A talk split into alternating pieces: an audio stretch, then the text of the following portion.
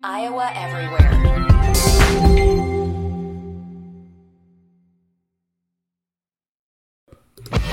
Sage Rosenfels, Brent Blum. Heard and, Heard and viewed exclusively across the world, only on Iowa Everywhere.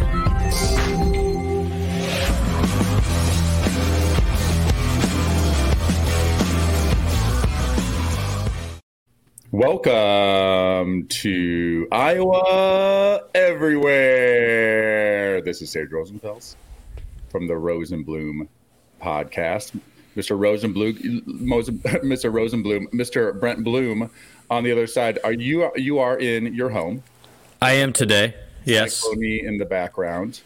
I am in uh, another random place during Where are you? T- travels where are you today, Sage? because this is Iowa everywhere. And I'm one of those people that, yes, I'm from Iowa, but I seem to do travel everywhere. Today I'm in San Francisco Of course you are. on my last day before traveling home here for a sort of family reunion, 70th birthday party for my aunt. Uh, my brother's a teacher here. So random Rosenfels took over the city this weekend, including my son came up from Los Angeles, uh, which is great. Um, and uh, yeah, had a nice time. Ready to get back to the Midwest. Uh, a little different there than here, but we'll get into some San Francisco things. We have some things to talk about today. Uh, a little bit of a list. We've got a, a viral tweet Yeah, you about today. you uh, you exploded the internet last week. Did they, I think they say the, the kids say he broke the internet. Broke the internet. Yes. Yeah, you were calling you're calling out your old teammate Brett Favre for stealing money. Did I? I don't know. I just said I'm just. I didn't say this. I didn't say anything. I just said I hadn't stolen any money from the poorest people in my state. Let let's let's to be the poorest state in the country. let's get into it because you've had a couple of these viral moments since since you retired from from the NFL and you've you've turned yourself you are an influencer now just people people realize this we're honored to have you on the Iowa Everywhere podcast so this but this is which I'm adding it to the stream right now but I will read it for our podcast listeners as well you tweeted uh, literally last week about this time that since retirement I have been lucky to avoid stealing millions of dollars from the poorest people in my state. I, I well, I, that's right. I feel fortunate that I didn't put myself in position because either I ran out of money and I ran out of ways to make money, and so like that was the what I had to do to like just survive, right? So I'm lucky enough that at least from an investment standpoint or spending standpoint, I'm not in that position. Okay But you, Or fu- I'm you, fu- or I'm just lucky enough not to be like super super greedy. so how does this? So this has struck me about. So this is in reference to Brett Favre, who got into it with a, a complicated scenario with the governor of Mississippi that, they took money from what like a welfare fund. And I again, I don't want to get into the politics of this thing because clearly what Brett Favre did was kind of kind of gross. Um, and then wanted to use some of the funding to build a volleyball practice facility. Am I understanding this right? Doesn't Brett Favre have enough money that he could build Southern Miss a volleyball facility on his own, or has he really been that reckless with spending that, that No, I don't think so. I mean, I, he wasn't a big spender. He had a nice ranch down there, but land's pretty cheap. How, but how does it? Is it just a power thing? Is it an ego thing that hey, I can get this done and I'm going to steal from this fund? Because he had to know what he was doing. I don't. I don't know. It might be um, us either a sort of super cheap thing, or he's just super cheap and doesn't. Because here, here's the story. He promised to Southern Miss that he would he would build this facility, some of his own funds, raising other funds, but he made a pledge that that uh, you know four or five million dollars Right. I think five million dollars, and um, but they rather than just ponying it up, like I went to Iowa State. Okay, if I made 140 million dollars, and I also could make a million dollars doing these ads and millions of dollars doing these ads, and he's made Still a lot doing it, yeah. Right, so like backup quarterbacks, one we make about one tenth or one fifteenth of the of the starters a lot of times. But you really get none of the like extra money, the Right. The Endorsement, endorsement money, stuff, You know yeah. what I mean? So there's so there's there were so many ways for him to make more money in this world. He Tony Romo was making 17 million Brett Favre could have made ten or fifteen million if he was good at TV games yeah. or, or being involved in, in in the sport.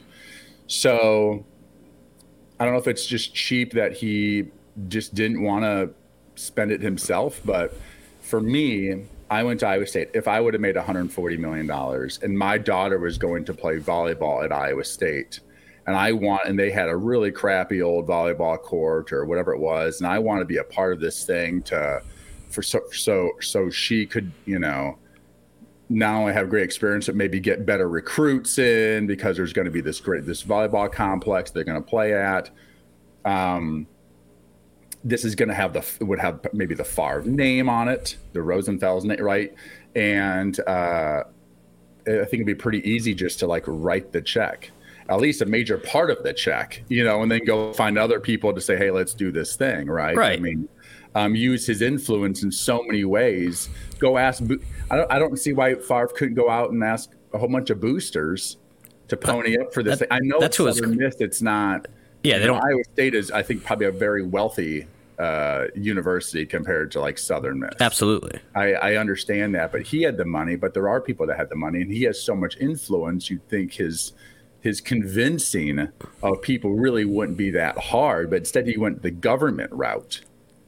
Yeah, it's just went the government route and bizarre. Specifically went to various government officials and people with sway in that world. And really, really it sounds like consistently went after them uh, with, with with phone calls and conversations or in-person conversations of trying to get them to take money, give money. I think his point is where the he didn't know where the where the money was coming from supposedly. Yeah. That's his point. But he also said, "Will the media know where we got this money from?" Um, so it, you'd think that he knows, and that people had explained to him that, uh, and I think even the governor told him, "I think this is breaking federal law." and he also traded with the football stadium. Right. I, it's just and bizarre. I don't know how I don't know how the world works down in Mississippi.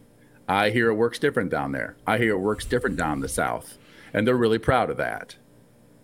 But that feels like this is a happens in all the states.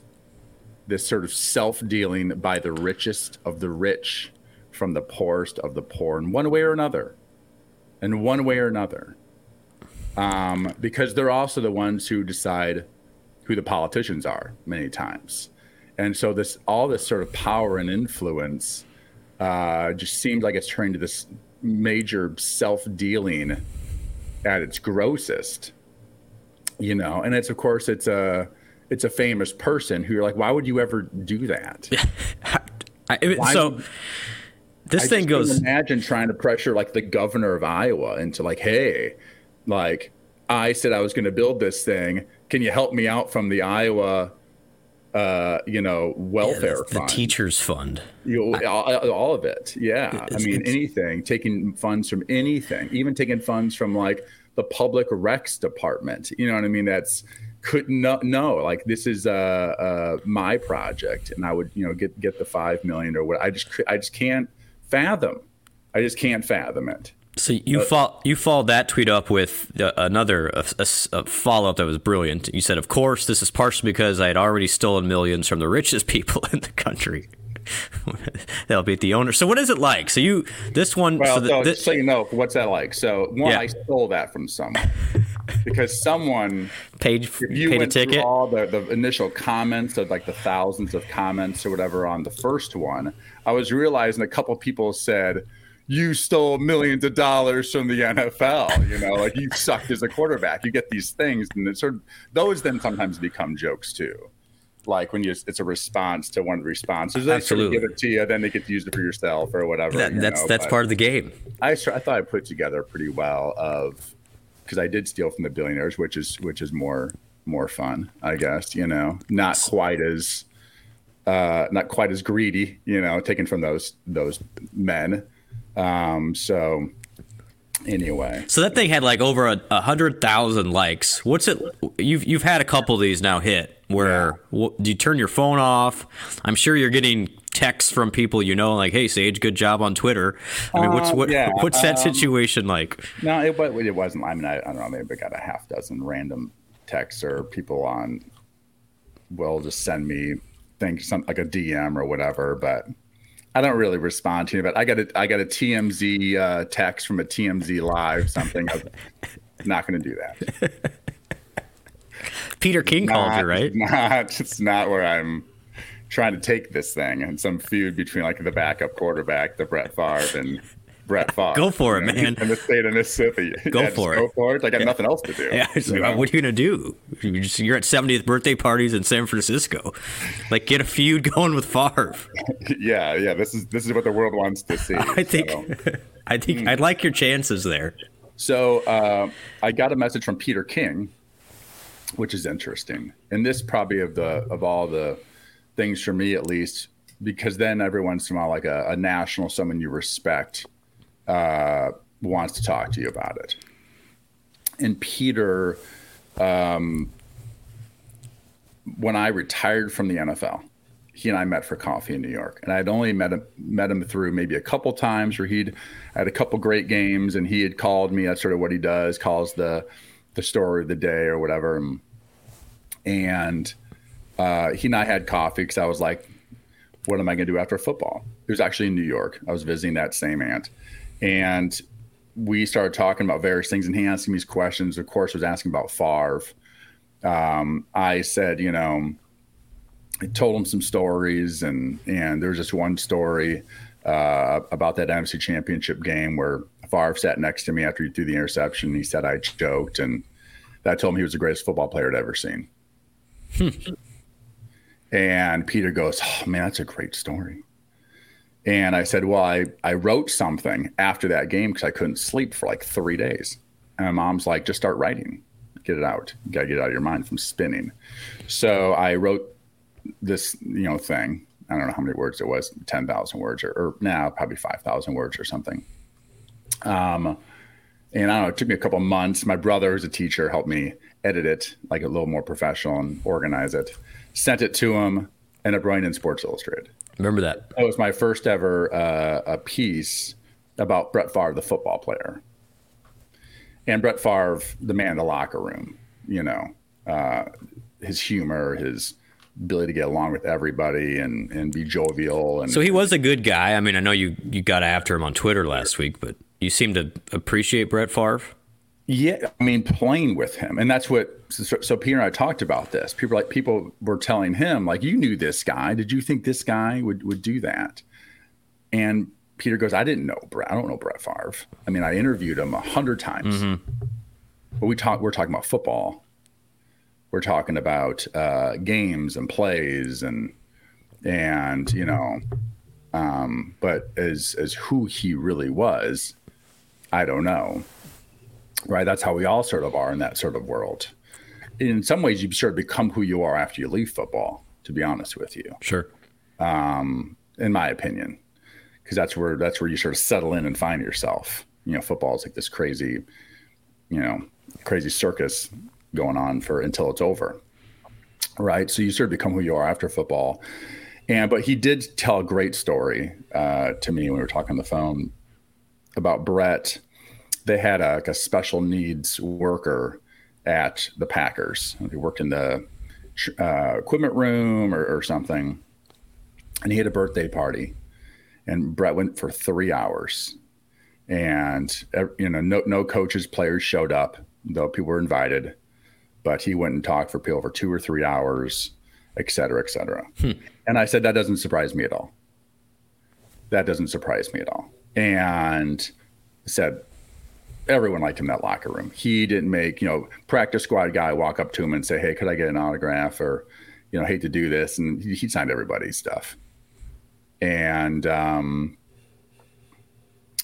so I, I, you know, that's why I would, I wouldn't have written the article if I didn't believe that. Sure. Like there was guys I played with who were probably going to be Hall of Famers. There, there's a guy or two I played with that's in the Hall of Fame now. I'm like, ah, he was an asshole.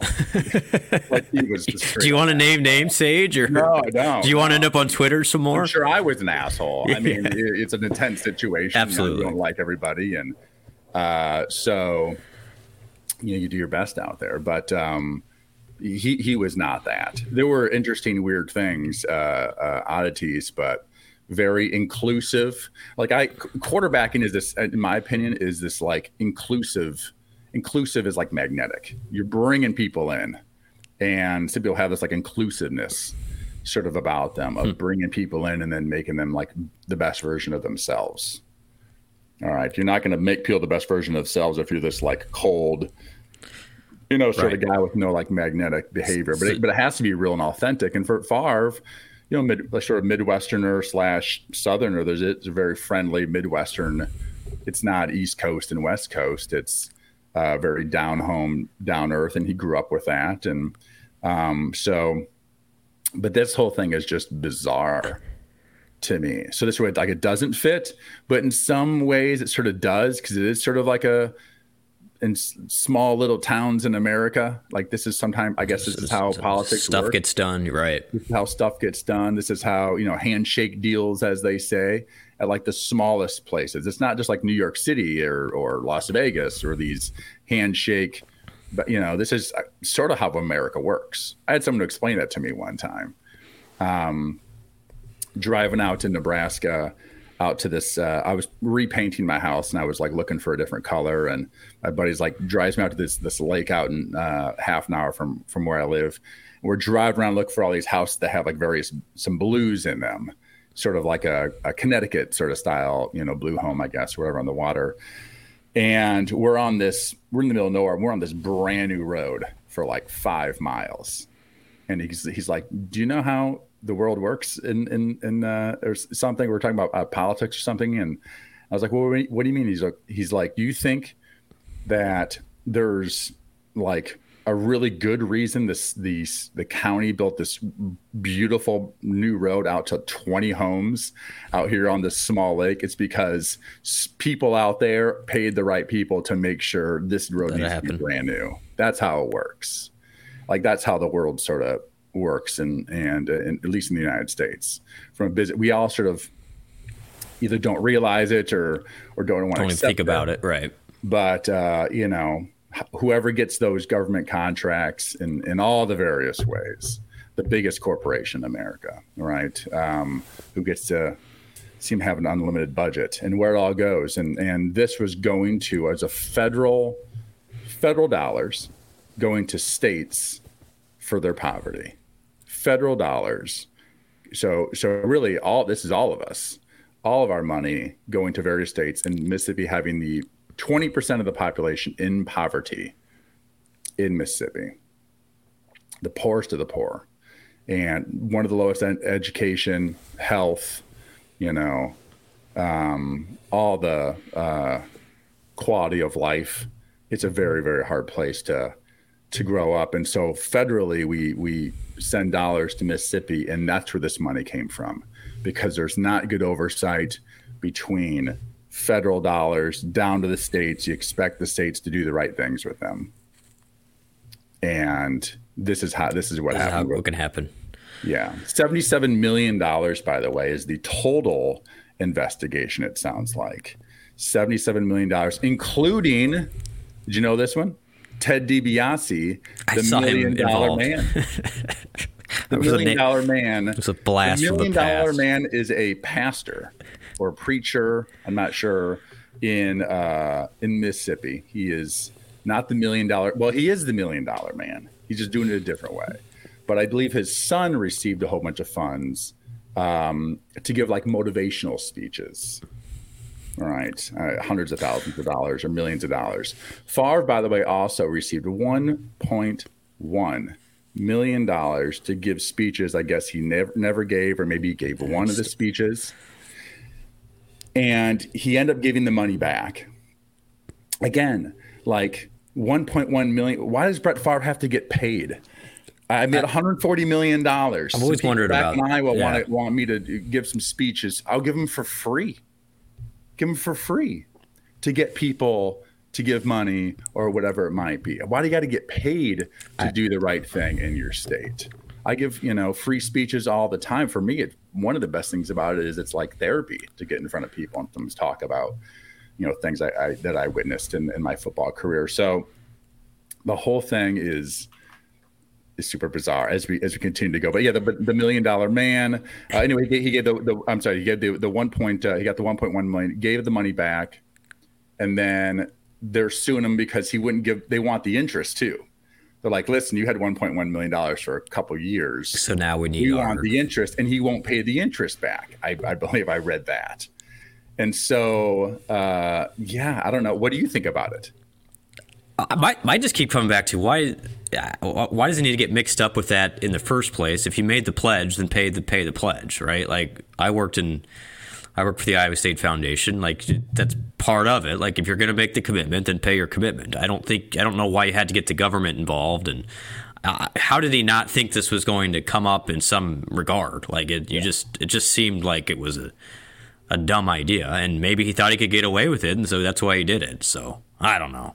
It just the whole thing was just odd to me. For and then why would the if you're the governor, I would just tell Brett. I mean, what, what what leverage does Brett Favre have on the governor of Mississippi anymore? I mean, it's not like Brett Favre's going to get him elected. I don't know. It's just that I I'd rather complain about officials than than than talk about Brett Favre's misuse of public funding. Well, we would. So other other corruption. It's the corruption I want to talk about. Sage oh. Rosenfels. Is there corruption? Is there corruption in officiating? I don't think so. I don't there think is so. Like either. one of those untold, untold. uh it was the ESPN or or Netflix. Yeah, the Tim Donaghy one. That was actually yeah. well done. I'm sure you saw it. I did. Those are all well done because they just talk about sports in a deeper way uh, of events that we all heard about and you know a little SportsCenter clip sometimes, yeah. you know, or a few or a season or something. So, so those, those did, are great, by the way. I did want to ask you about officiating in general and what it's like as a player. But anything else on Sage Rosenfels' mind before we dig into uh, the sports scene? I know you're in San Francisco, you're in Philly. By the way, George, how great is george Niang? Man, I made a video for that. I have no uh, technology skills. I end up just going to the photo booth and videotape videotaping our interview, and uh, it didn't work surprisingly. For an hour, photo booth didn't record that. Didn't record that long, uh, yeah. So, but I got the audio decently. He had like a his air conditioner unit wasn't working very well. It seemed like it was just running the whole time, and it was yeah, it was still sort of warm in there. Uh, he, he lives in a sweet place. Um, George is doing great. What a great guy. I feel like every time I hang out with him, um, uh, I don't know. There's just some similarities there. When I first started talking to him, I was like, "Listen, if you can just make it, fine. Get get good at a couple skills. Get good at shooting. You already got sort of the multi thing, but man, really, really dial in, and you, you'll get to like year four, year five, and all of a sudden you're like a veteran, and you know you're and you don't even have to like work that hard because hmm. you just you know what what's going to happen next. Your body is in a more comfortable, and I think he's that's where he's getting to in his career. You know, so the question is, how long does that go for, and how long can he play for, and um, you know, but he's got this sort of all around game. Man, what a fun player to watch. AJ, uh, so I'm uh, in Philadelphia, and AJ Feeley, who I yeah. played with also, he lives there. He came out for some drinks one night, and I said, Yeah, did a podcast with George Niang uh, today, and et cetera, et cetera. And, and he was like, Oh man, I love his game. He's like, he's like the guy at the YMCA. You know, he's never going to shake that, but it's true. Yeah. And it's true. And I said, yeah, he has. Um, he has gr- since college. He's had great fifty-year-old man game, and it really is. It's this fifty-year-old, which is sort of like what my game would be of like just sort of slow moving, little this, little that, can handle the ball, good passer. You know, not selfish. A little jump hook inside, can sort of body up bigger men. He really does have this multi-dimensional uh, uh, like the Swiss Army knife. I mean, if you want to give him a better nickname, it'd be like the Swiss Army knife or or something like that. Well, and so there's two things that I think this is. I, w- I want to get your opinion on this. One, he's a great shooter, and if he's going to shoot over forty percent, somebody will have space for George because that's what you need to do at that at that league anymore, especially if you're a role player. But two, everybody loves the guy. And so there's value, right? I've never been in a football locker room. I've seen it from the media side. But guys that can get along with everybody, to your point earlier about Favre got along with pretty much everybody, and it's probably the reason why he stuck around for so long is he got everybody to play well. People love playing with George. And yeah. he's a fun guy. He's not going to hurt you in the media. He's not going to be a nuisance. He's not going to be Kyrie Irving, you know, making a bunch of news off the scene. Even though he's not the most talented guy, he's a net win in the locker room, which it always surprises me how much that matters at the professional level, but also in college. Like if your team doesn't get along, I've been around some Iowa State teams that don't get along, yeah, and it can really sour on the playing field as well. I think basketball more than any other sport, the personality of the human being comes out as like the player. I do.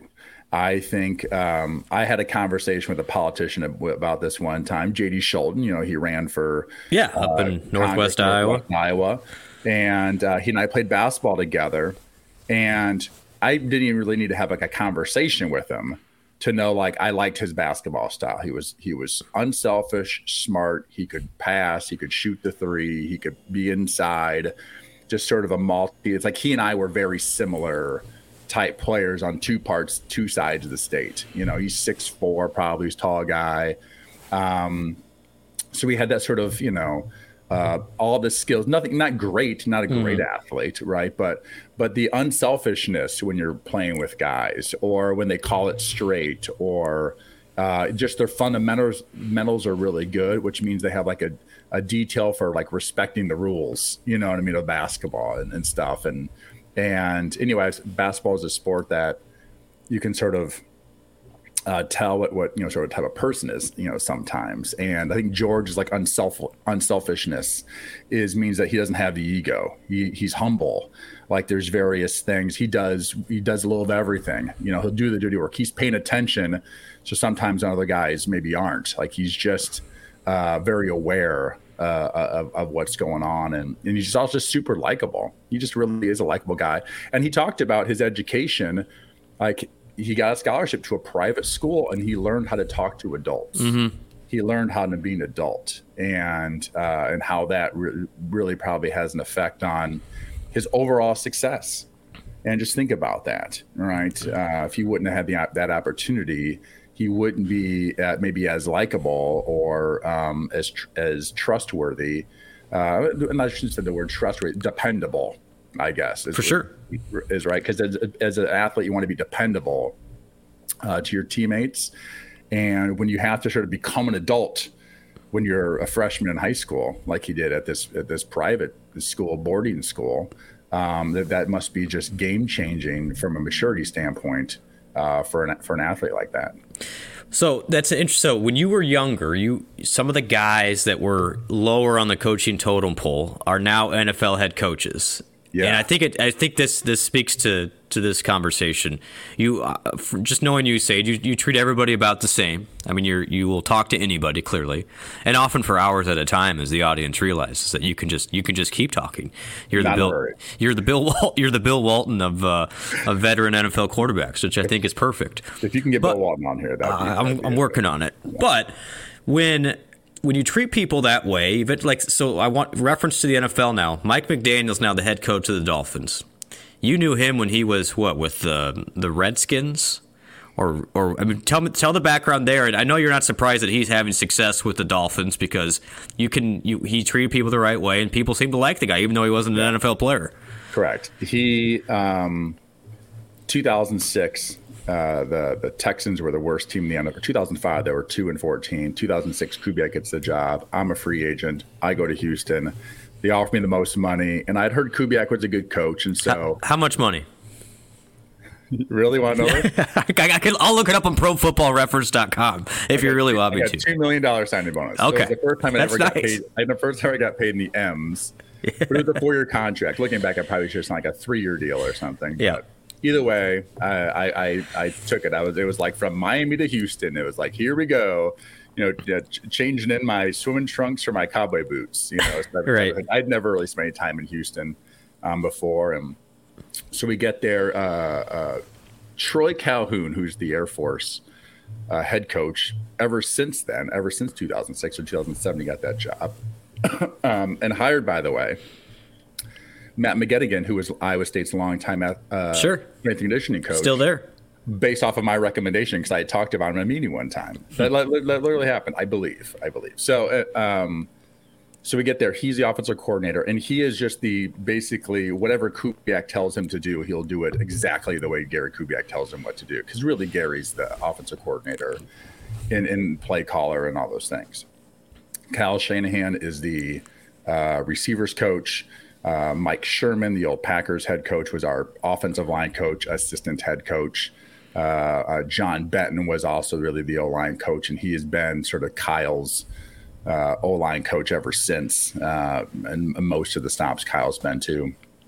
Um, and uh, yeah, so so Kyle moves from there to quarterbacks coach the next year, to coordinator my third year there, to then you know another coordinator, uh, you know goes with his dad to Washington. To Washington. Quality control wise on that staff, Robert Saleh, defensive quality control head coach of the Jets now. Um, Mike McDaniel, who had, uh, was a ball boy with the Denver Broncos into playing at Yale uh, to, you know, now a quality control, you know, lowest coach in the, in the totem pole, doing really a lot of computer work. Hmm. All right. And he was very good at computers. He had more computer skills than most quality control guys, you know. Um, and uh, a year or maybe two years later, uh, maybe it was, it was 08, uh, Matt LaFleur was another quality control guy, also went to Washington and, and followed Kyle around. His brother, Mike LaFleur, who hopped on this train at some point ago, is the offensive coordinator with the Jets under Robert Saleh. Right. I mean, this this sort of web is just continue to grow and grow and grow. Uh, but Mike McDaniel was um, yeah, he was on that staff, and he was he was really likable. Um, he didn't fit the, of course, prototypical. He doesn't look like a coach. Yeah. Yeah, I mean, for forever, football coaching has been very masculine, very like you know intimidating. Bill Parcells, yeah, like the Lions coach, Dan Campbell. Dan Campbell, yeah, great speaker. Yeah, but really, Dan Campbell's way more positive than what those guys True. used to be True. back in the, the, old days. You know, like sort of miserable men, just grumpy and yeah. pissed off. And you guys suck, and they're just going out there with like literally like thin plastic helmets, just beating the crap out of each other, day in and day out in the mud, in the mud. And you know, but that's it was a different it was a different time and era back then, wasn't it? Uh, people have built a little differently, but um, uh, McDaniel and really Kyle, because Kyle's sort of scrawny himself. I don't know. He's probably six one, okay. six one or six two. Sure. But like I don't know, probably played college football at 165 pounds at, at Texas. Maybe he probably got up to 180 or something. But he's pretty skinny. I mean, McDaniel is is small too, but what it what it became was these guys sort of mastered the art of um, designing play actions and bootlegs hmm. based off of like that outside zone scheme.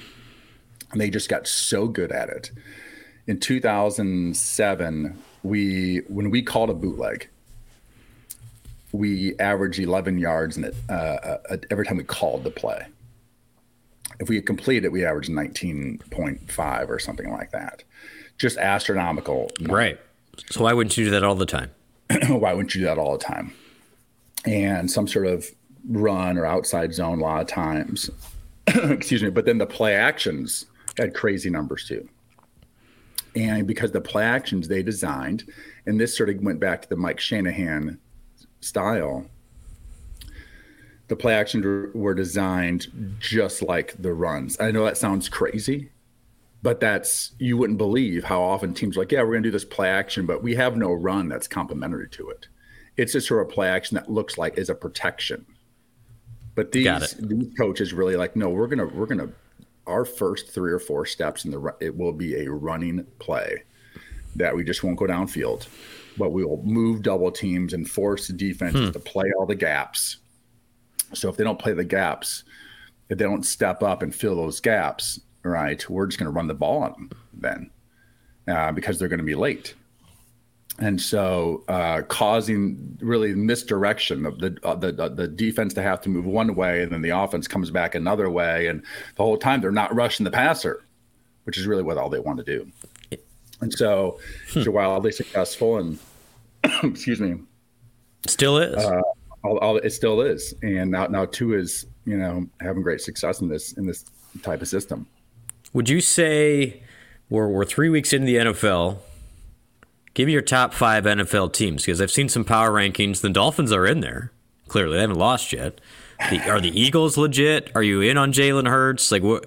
I don't know. I don't, I don't know if I can completely buy them.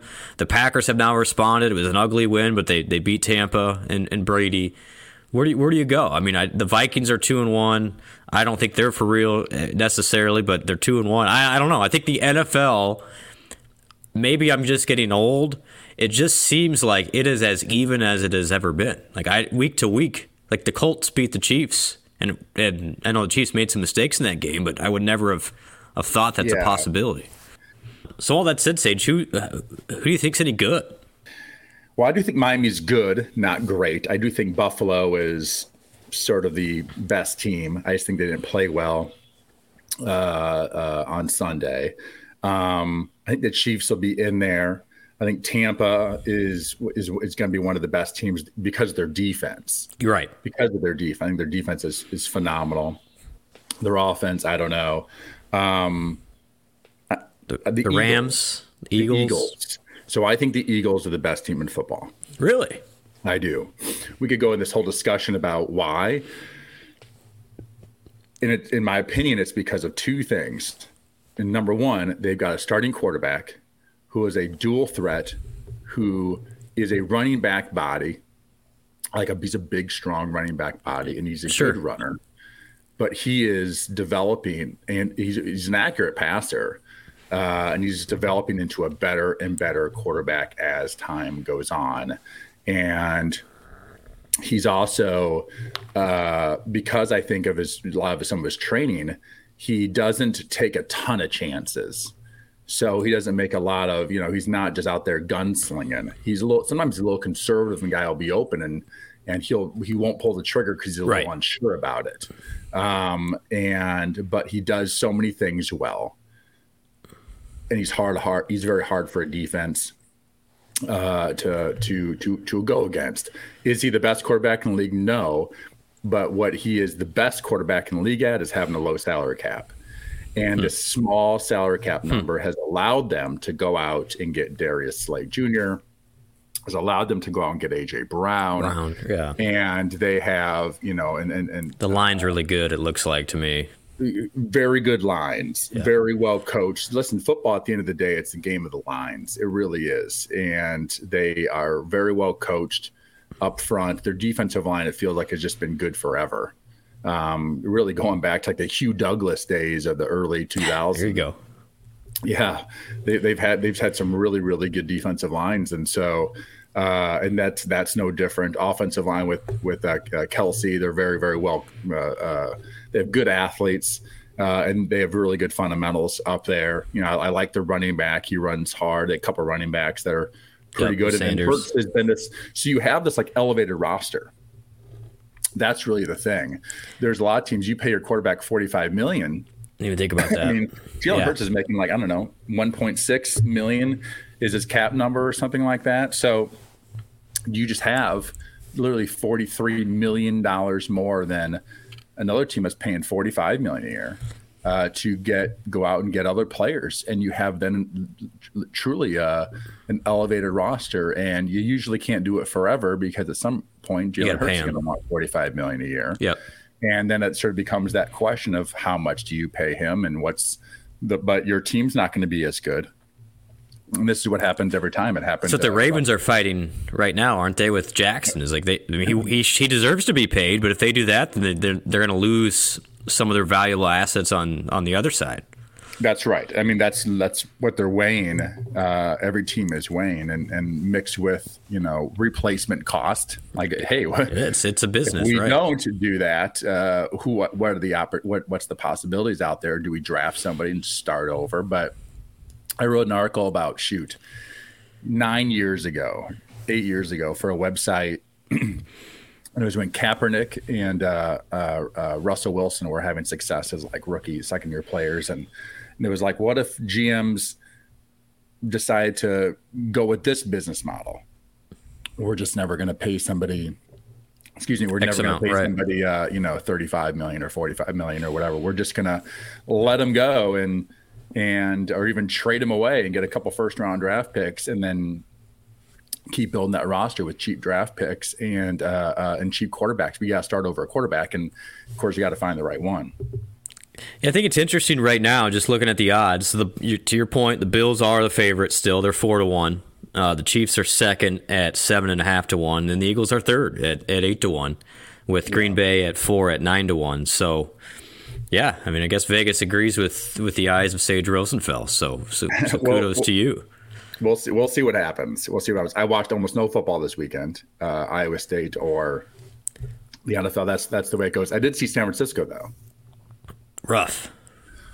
I mean, and what do what do they do? I mean, do you put do you put Purdy in? I mean, Garoppolo is. Uh, I mean, he's got to be just mind effed at this point with what they've been kind of toying around with him for a year and a half. But they can't. I mean, Lance is hurt now, but I don't think Purdy's ready. I mean that that's a great roster that is really limited right now by the quarterback. Purdy might be almost the better option. What they want is a quarterback that can uh, threaten the defense. Sure. and excuse me, with his legs. And Purdy can do that better than Garoppolo. I mean, they went out and got Trey Lance because they they are, you know, that's why Jalen Hurts. Jalen Hurts. effective, Yep, it's Jalen Hurts model. Right. So there there is a model where it's a, you know if they're, a running quarterback, but they're and they bec- they can become a more and more accurate passer with time and get better at it. And I think a lot of these quarterbacks have, and you know, I mean, Lamar Jackson can now throw it much better than he used to throw it, like as a rookie.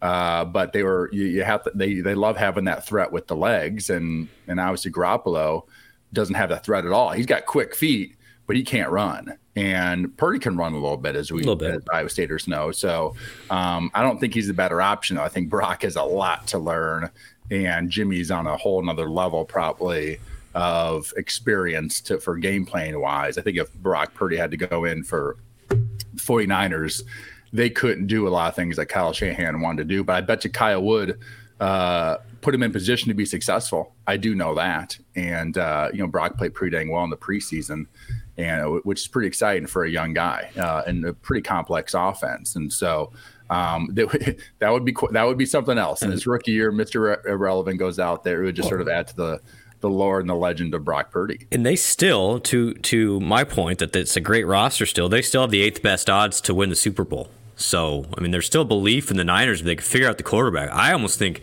with what they have and ha- as loaded as they are you, i mean you almost have to make a trade i mean if, if garoppolo is going to be this bad i think you you have to look at at trying to do something else anyway um, so, so I want, one thing i want to get we, we're we're running out of time here and i know you got to get on the road officiating. So I don't want to get in the particulars of what happened in the Iowa State game. And I know you said you've been you didn't watch all the s- specifics, but there were three what I would say atrocious calls all in the first half that all went against Iowa State. That Yeah, so I, the calls that I saw were was Anthony Johnson. yes, the, on the So- cut block. from what I know, from what I know, that's exactly.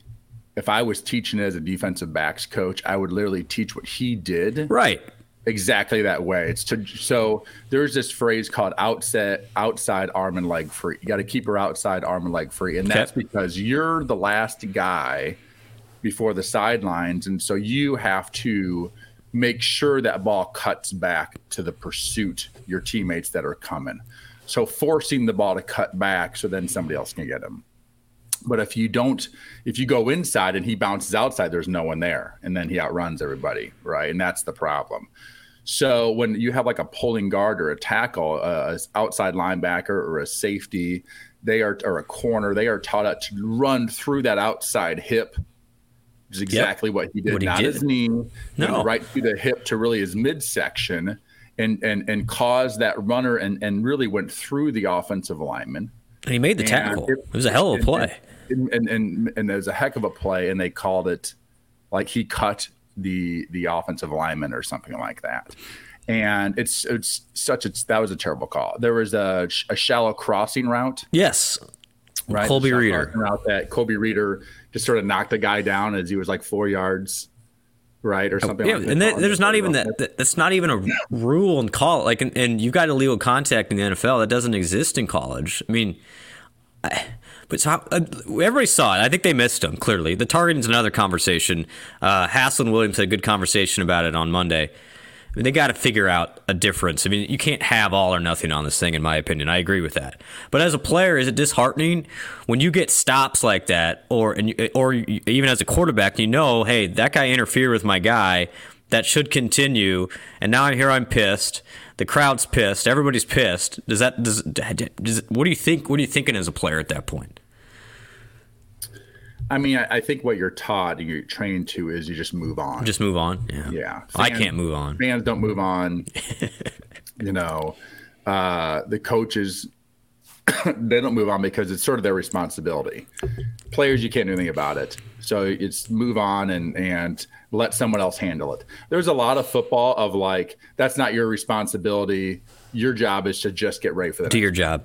Yeah. Do your job. Next play. Next play. Next play. The coaches will handle it. The, you know that the head so it's really the head coach's job to do anything about it. Really nobody else uh, uh, can. And uh, um, but this shot so not you know it, it, must be hard to be an official. I've never been an official. It must be hard. Um, i couldn't imagine uh, having to make like these you know calls on split second oh right. It's hard.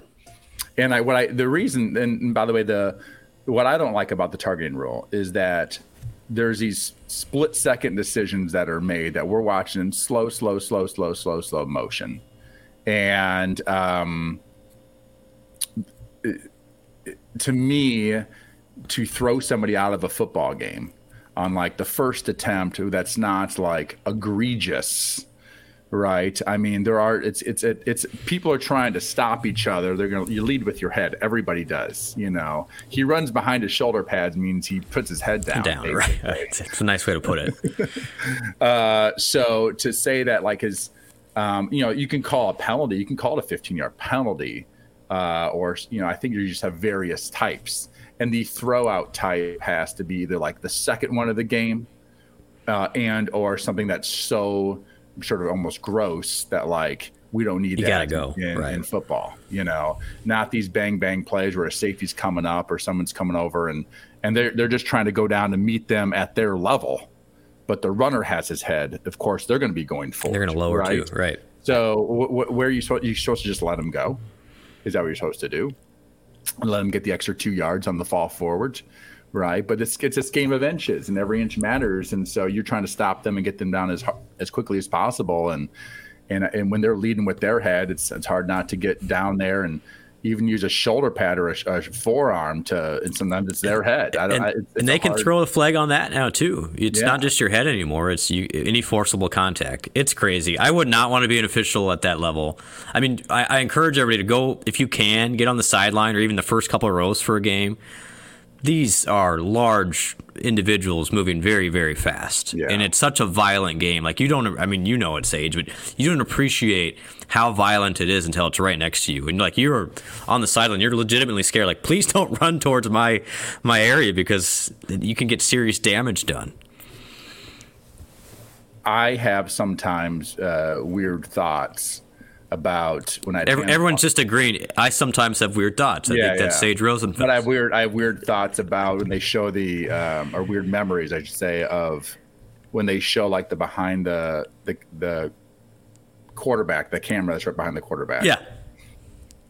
I remember handing the ball off to first it was Darren Davis, right? And yep. Ennis Haywood, and then yep. into these NFL deals. And you sort of turn back around to like do your little play action, but then you sort of look at the line and just the noise, the noise, yeah, of all of car it, crashes. It, it, but but but the noise of of of the physical uh, um, violence that's going on, but the, to hear people, to hear people with uh, just the the the ever all these noises that are made when people are smashing into each other like there's there's verbal noises going on too. Yeah. that aren't words. They're just Yeah, strains, just grunts. just, sound, just grunts and sounds of strain and pain. Oh man, man! But I turn around and look at like a running back go through the hole and just boom, boom, boom, get knocked down. It's like, oh god, Let me stand back here and throw the ball. yeah. So, so speaking of that, can I can I say this? Yes. One thing I have with the, the Trey Lance injury, since you know we're back Yeah. to four years, the Trey Lance injury, I hate it, and I respect Kyle Shanahan as a coach, but I hate it when they do that sort of fake the jet sweep or whatever it is outside run, and then the quarterback has some sort of like something going on back not not when they zone read it and run around and it's like them or the corner or they can see a linebacker chasing them and they can sort of slide down and whatever protect themselves. But that one where they run up right up the middle. And i just i always feel like that's a great way to get your quarterback hurt I understand it works and it's really hard on defense, but it's a great way. Run your quarterback up the middle uh, of a football field, I think, is an extremely dangerous, unless he has a special. I mean, I, I wouldn't run Lamar Jackson on those types of plays. I would just you, you find ways that are a little bit more protective.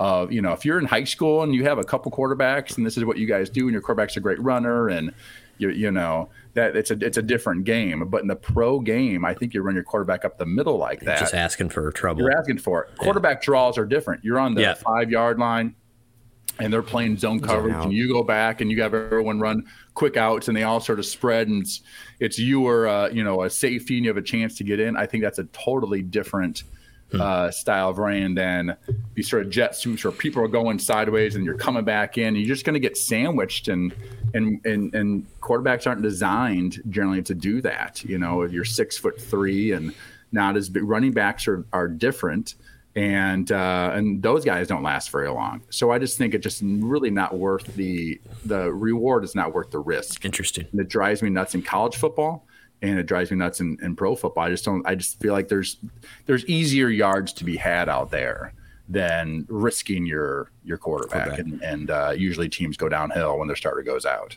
So Sage, Sage was in Philly last week. You're in San Francisco now. What's on the the Rosenfels' docket for the travel the travel plans? Um, well, I'm not going to Tampa, Florida. Yeah, the Hurricanes. Uh, there's a hurricane. yeah, have you have you lived in a hurricane? Uh, when I played for the Dolphins for four years, I think we would have one to two come through. It seemed like every year. We, I have stories of uh, you know, prac- practice uh, a facility with no power, but they have this like Generac generator that's keeping. So you the still practice? Still- you they'd still- have a- they'd have gasoline there for you to fill up your car with gasoline to make sure you made it back for practice the next day. No electricity at my house. I'm barbecuing with Kevin Carter, uh, the old Florida Gators defensive lineman. Yeah. Uh, uh, we're CBS Sports, and we're barbecuing because your your stove nothing worked on the inside of the house. We're just sitting out by the pool, barbecuing, um, putting up metal shutters on your windows, unscrewing these things from these con- from your walls, which are all concrete, and putting these heavy duty like stainless steel shutters Does on. the team help you, or are you on your own with No, that stuff? your- Okay. I would have no idea what to do. yeah, yeah, they have 53 uh, uh, shutter teams out there. I'd be, I'd be calling, I'd be calling Favre. Favre, help me out. yeah, but my here's my favorite one. My here's my favorite one. We play a game in New Orleans. Yeah, so we're I'm in Miami, and the team doesn't want to go. The team does not want to go to this game because we know when we come back, there's this hurricanes going on. We don't want to leave our families. And Junior Seau goes after practice, goes, Coach, as players, we've decided we're not going to go to this preseason game. We're going to stay home with our families, et cetera, et cetera. And I was like, okay, okay, this is what's what's going to happen. And Dave Wannstedt's like, all right, guys, and the team president comes out, and and they because everyone's been having these conversations behind the scenes, I think. Yeah. And there's the guys we we have been the team president, and I think or Dave says we have been promised we'll be able to fly back either Miami or Fort Lauderdale. All right. Uh, after the game, there's enough time before the hurricane hits. We've been promised they're they're going to have the airport ready for us. Okay. Then we all just disperse, and it's like, so what are you doing? are you going to go? Are you gonna go? no. What'd you do? So about two thirds of the team shows up. I'm gonna go. I'm trying to make this team. Yeah, I guess you're trying. Not, You're not Junior Seau. there was like some rookie guys like didn't show up, and I was like, "What are these guys thinking?" You know, it's like See ya. Junior cannot show up. Right. Nothing happens. Yeah. Um, so uh, I, I mean, I played in this this preseason game with. I had no tight end. So we, we had either four wides or we'd go regular personnel and put an extra tackle at, at tight end and just run the ball and do like play actions with two receivers going out in routes. I mean, it was Wow. or that or four wides. Uh, You know, it was it was it, that was something. So anyway, it- of, of course we don't fly back into Miami or Fort Lauderdale. We fly back into Tampa because that's the only airport open, which is about a three and a half hour Yeah. drive where they put us on buses and I we drove across Alligator Alley in the middle of a, uh, a hurricane, and I'm laying on the floor. I mean, this is the middle. It's two o'clock in the, the morning, morning, too, right. right. Or three o'clock in the morning. I'm just laying on the floor in the aisle. People are just passed out everywhere, and you can just feel the bus going back and forth, like just sort of just being pushed, and you just hear the howling winds, and yeah, that's no fun. The- you made it. fun. You're here. You didn't end up in Alligator Alley and got eaten by, uh, you know, No. Rocky the Gator. No, no, no, no fun. So no, I'm in. Uh, that's it. I'm, I'm back in Omaha for a couple weeks. Um, I will be down at the Iowa State Texas game. Nice. In about three weeks. I You, believe you that can is. see Ricky. Uh, I was thinking about trying to get Ricky on the podcast. Let's get see Ricky Williams on the podcast. We'll Yes. we can do. Um, I should be able to. I, I, I like to think I can make that happen, but you never know. You never know with Rick. Um, so there's that. ACL, Austin City Limits is going at the same time. It's going to get a little music. Austin State Limits, Iowa State, Texas, same weekend. So that should be fun. Um, Red Hot Chili Peppers are playing, uh, I think, on Sunday night uh, this year. So I think that is my next travels. Might be out in Denver to visit my sister really quickly. But other than that, uh, I'll be in Omaha, Nebraska. So um, San Francisco's been great.